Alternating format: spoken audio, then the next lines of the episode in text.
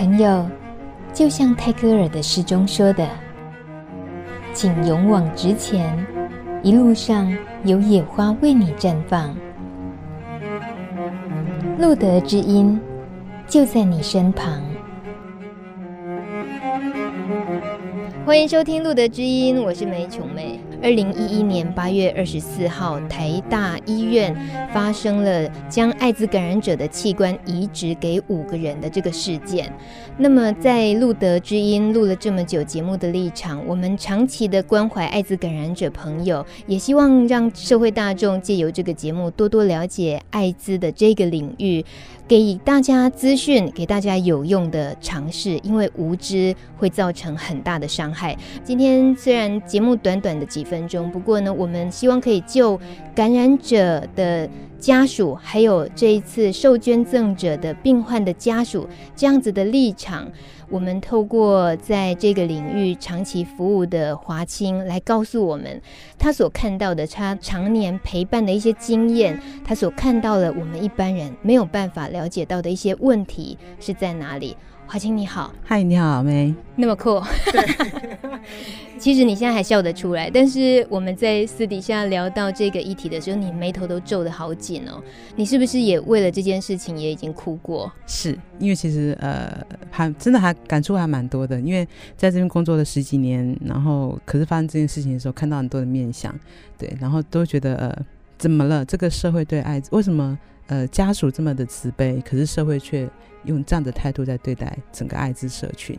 让你难过到哭的第一个点是什么？家属吧。当我才在新闻里面听到那个妈妈说她很心痛的时候，嗯，对不起，我真的真的掉下眼泪。我在想。那个家属是有这么大的大爱，然后谁家的小孩掉下来了，心还在痛哦，就说啊，他把小孩的大体捐出去。可是，在发生这样的事情的时候，然后却被媒体或是大家开始，甚至我还听到有所谓的专家学者在说啊，这个他妈妈不知道这件事情吗？然后呃，妈妈不知道他的身份吗？哎，奇怪，他的身份可以怎么可以让他来捐器官呢？这种东西，我就觉得怎么会这个时候，人家是这么的慈悲，这么的大爱的对这个社会，可是社会报给他的是什么？然后记者的追到他们家啦，包括报纸的拍摄啊，我整个一整看就觉得好心疼哦。这个东西是让我觉得第一看的是社会大众，我们到底怎么看待这件事情？有人这么的善心，然后我们却用这样子的回报，社会大众我们可以重新怎么来看待这件事情？好，那是不是也可以说？针对这个家属，因为今天很可能就会发生在你家的隔壁，哎，今天很可能就发生在你的身边的任何一个一个好朋友，哎，他这样子过世了，发生这样的一件事情的时候，你应该是会伸出援手的，你应该是可以去给他们一生关怀的，可以给他们一些一些一些支持的，而不是在 嘿面对现在的状况，我真的很希望可以看到的是啊，大家可以去给那些家属们支持。除了你也有过。过去长期陪伴艾滋感染者啊，或者是家属的经验，你知道他们现在承受到的绝对不是只有在身体上面的压力，对不对？呃，比方说，我曾经有朋友，他们是因为这个疾病的污名的关系，他会认为说，我不要跟家人讲，让家人多担心了，干脆干脆完全不告诉家人，但是我可以让家人知道我过得很好。结果一旦过世了，可是家人来领遗体的时候，才发现，哎。怎么会那个死亡证明书上面还多加了一条死因，是后天免疫缺乏症候群？家属当然觉得我我还来不及过我的悲伤，又来了第二重打击。我一直在想，怎么没有办法生死两相安？对于那个死掉的这位朋友的话，我经常会觉得说，他的灵魂会流多少的眼泪？因为我还来不及跟你说一声对不起，或者我还来不及跟你说一声吉西布阿金。但是对于呃家属们来讲，他也会掉着眼泪说：“为什么我我等不到你去跟我说？哎，你怎么会生病了？哎，你怎么这么生病这件事情没有告诉我，让我第一时间可以帮助你？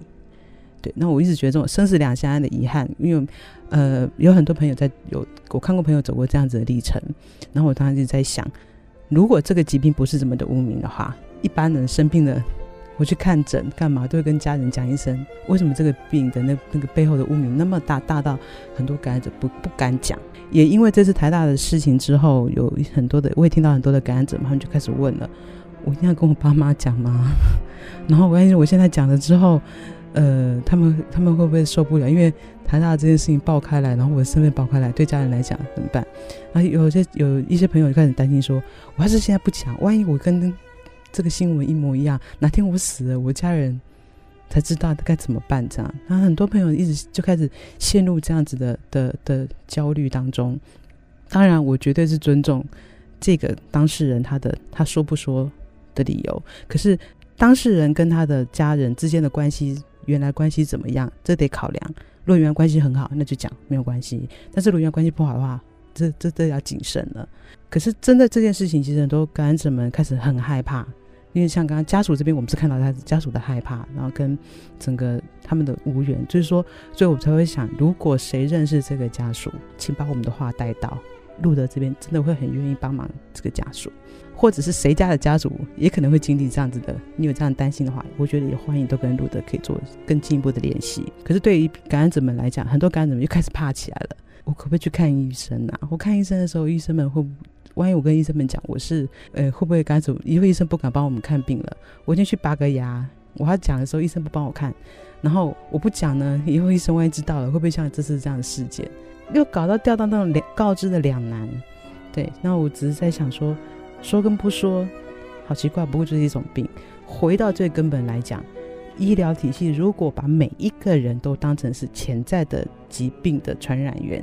当然不是这么恐怖，而是我就是全面的防护保护措施嘛。我当然我今天照顾上一个个案，我没有洗手，我再照顾下一个个案的时候，我可能把上一个病传到下一个去嘛。所以相对来讲，我应该是我通通都要戴好手套啊，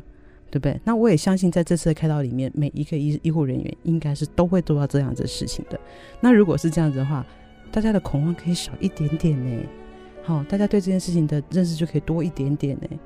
然后好像因为这是现在连搞得社会大众对这件事情的害怕。然后呃，我也在想的是，也会包括落到一个问题是，我看很多媒体现在最近在吵在吵的话题哈，就是感染者们他们到底要不要他的那个什么健保，要不要加以注记？那这整整件事情就是走回头路。为什么不放注记？就是他可可可以选择要放或不放，可是为什么有这样子选择不放？就是因为很多医疗人员里面，万一他们一过卡发现了，诶，很多感染者因为这样子而没没有得到好的治疗啊。那现在如果是全部都放进去了，那医护人员是不是可以全部的我都好好照顾你们感染者？我我一直在想，期待有这么一天，那那那就没有特别去去特殊化这个族群。所以感染者有没有人权？有，感染者有没有隐私权？有。家属有没有隐私权？有，我觉得医护人员也有。那在这次事事件上，大家开始在追是哪几个医生，是哪几个护士？我心里在想，他们也有隐私权啊。对，那只是好像我们社会大众或者是整件事情，我们一直看到对于一个一个呃人权或者是每一个人最基本的关怀不见了，而是开始来，这是责任谁要负责？这问题是出在哪里？那谁要为未来的事情？我觉得不对。发生这件事情之后，我觉得应该往前看的是，对于这样的家属、感染者的家属，我们可以怎么样第一时间的悲伤的辅导，第一时间的去去安安抚住这群人。对于感染者们，对于社会大众，我们在第一时间可以做怎么样的艾滋教育？不要再让大家引起这样的害怕。然后医疗体系的部分，我们怎么样来做好我们的全面的一些标准的防护措施？我想艾滋就是跟会变成跟一般的疾病一样，或是 B 型肝炎、C 型肝炎也好，甚至于像呃，我觉得一般的这种血液传染疾病来说，它都是一个就是变它是一个不需要去这么被特别的特殊化的一个疾病。这次的事件在医护人员的。因为是有人说，就是他们犯了很大的错，所以造成了现在五个家庭这么样的对未来的恐惧。可是事实上，医护人员他们平常的工作。他们整个生涯里面，其实付出绝对是那种心酸血泪，其实我们一般人是不了解的。可是可能因为这个事件有点被抹灭了，这个部分华清是不是感触也很深？呃，其实，在医护人员这一部分的话，我真的会觉得，我特别特别要对这一次所有的移植小组，不管台大也好，成大也好，这整个所有的人员，智商真的是很很很高程度的敬意。今天先不管说这个这个人是不是艾滋个案，可是他们在这样子的风险里面，今天任何一个要移植都是很快的时间之内要去完成的一个一个手术，所以一些思考，一些一些 SO 我们所谓的标准流程 SOP 这种东西，他们要在这么快的时间去做决定、做判断去做，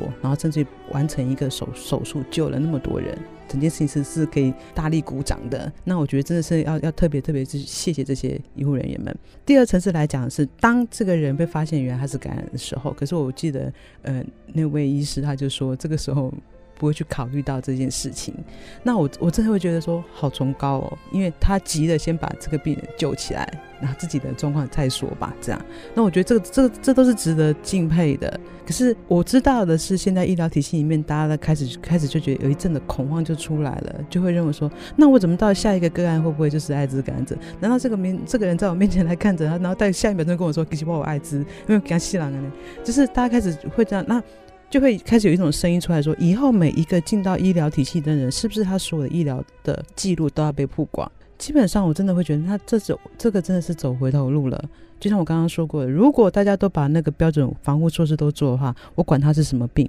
我管他是什么样的传染的的的东西，因为我都把所有病人当成一个角度来对待了嘛，对不对？所以医护人员们其实其实这种恐慌的东西，我觉得很可以理解跟同理。那因为其实真的是很多医护人员，现在感染者两万两万多个人，那他们这对对照顾一个感染者这个这个跟感染者近距离接触的，我觉得并不是每个医护人员都有这样子的机会。可是如果医护人员愿意多花一点时间，多了解一下下艾滋的社群，多看看，其实艾滋没有这么恐怖。我们在这边工作了十几年，经常跟感染者们接触在一起，啊我也曾经帮过感染者换过药，对啊，可是。如果你心里头的害怕少一点点，其实你的保护措施会做得更好。其实你的那个、那个、那个担心疑虑，其实那你就看啊，笑一笑，真的会觉得它不过就是一种疾病，慢性病。如果从角度来看，我觉得，呃，因为其实其实在这一部分倒是可以包容一点点，再多接纳一点点，多可以来认识一下艾滋感染者，他就在你身边，他没有那么恐怖。节目最后。感染者的部分哦，因为感染者的心情在这一个事件里面一定也起了很大的变化。在你长期跟感染者接触的经验里面，在这个情况、这个时期，你会想要提醒他们什么？因为你问到一个好问题哈，这个真的也是很多的感染者们，我听到很多感染者朋友们，他们就讲，这是一发生第一个时间一发生的时候，说是行是那个检验流程上面的的 SOP 的问题的时候，我记得我当时就有听到感染者就跟我讲，不要紧啊，这个一听讲这是艾滋，这是因为是艾滋在安呢，真的是赶紧是把把关病。媒体不会做这样子报道。好了，果不其然，后面的一些引起这么大的媒体的效应，那这个东西就会让我对感染者们来讲，就觉得我得了这个病，好像我就是一定是最后你们怎么社会怎么责骂，最后怎么样，一定都是我们的错。我一直觉得，艾滋感染者你们也是被感染的，你们错在哪里？如果说这是今天保护措施没有做好的话，那保护措施在这个东西都有所谓的双双方面的责任。在发生其他的事情的时候，不要往自己心里头去，反而应该可以更出来，更更我活得很好。我们不是像像所传说的这个样子。感染者有他阳性预防跟阳光的这一面，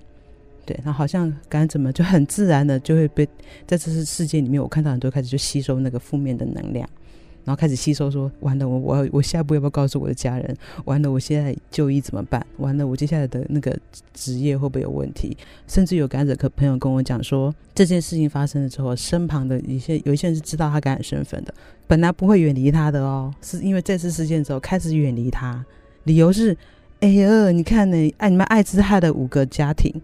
不对，这整件事情不是艾滋，这整件事情，如果今天这个疾病一换，换成是 B 肝呢？直接吃，你看换成是吸干的。当然，今天不是说好像就变成在在说是 B 肝跟吸肝的这一群人，不是，而是任何一种血液的传染疾病。那如果这个角度来讲的话，艾滋只是刚好在这件事这个时候是它是一个疾病的主因，可是搞得大家开始把焦点放到艾滋身上，哎，不对。那如果把这艾滋中这个落印的东西拿掉的话，它就是一个慢性病。再来看，那感染者们，你们可不可以在这件事情上面不要往心里头去？我觉得这时候在规则责任一点都不重要，而是我可以怎么样往前看，我怎么样再去让我的人生过得更好。这是我觉得我想对所有感染感染朋友们说的话。谢谢华清，而且我也要提醒大家，听过路德之音大概都知道哦，感染者朋友最常讲的一句话就是“快乐就是最好的解药”。那外界的那些眼光，可能是无知，继续可能会对我们造成伤害。可是自己要快乐，然后能够想办法让自己越来越好，那就是越能够证明大家的那些错误的看法，越能够洗刷那些污名的东西。所以大家一起努力。谢谢华清，谢谢谢谢。本节目由路德协会制作播出。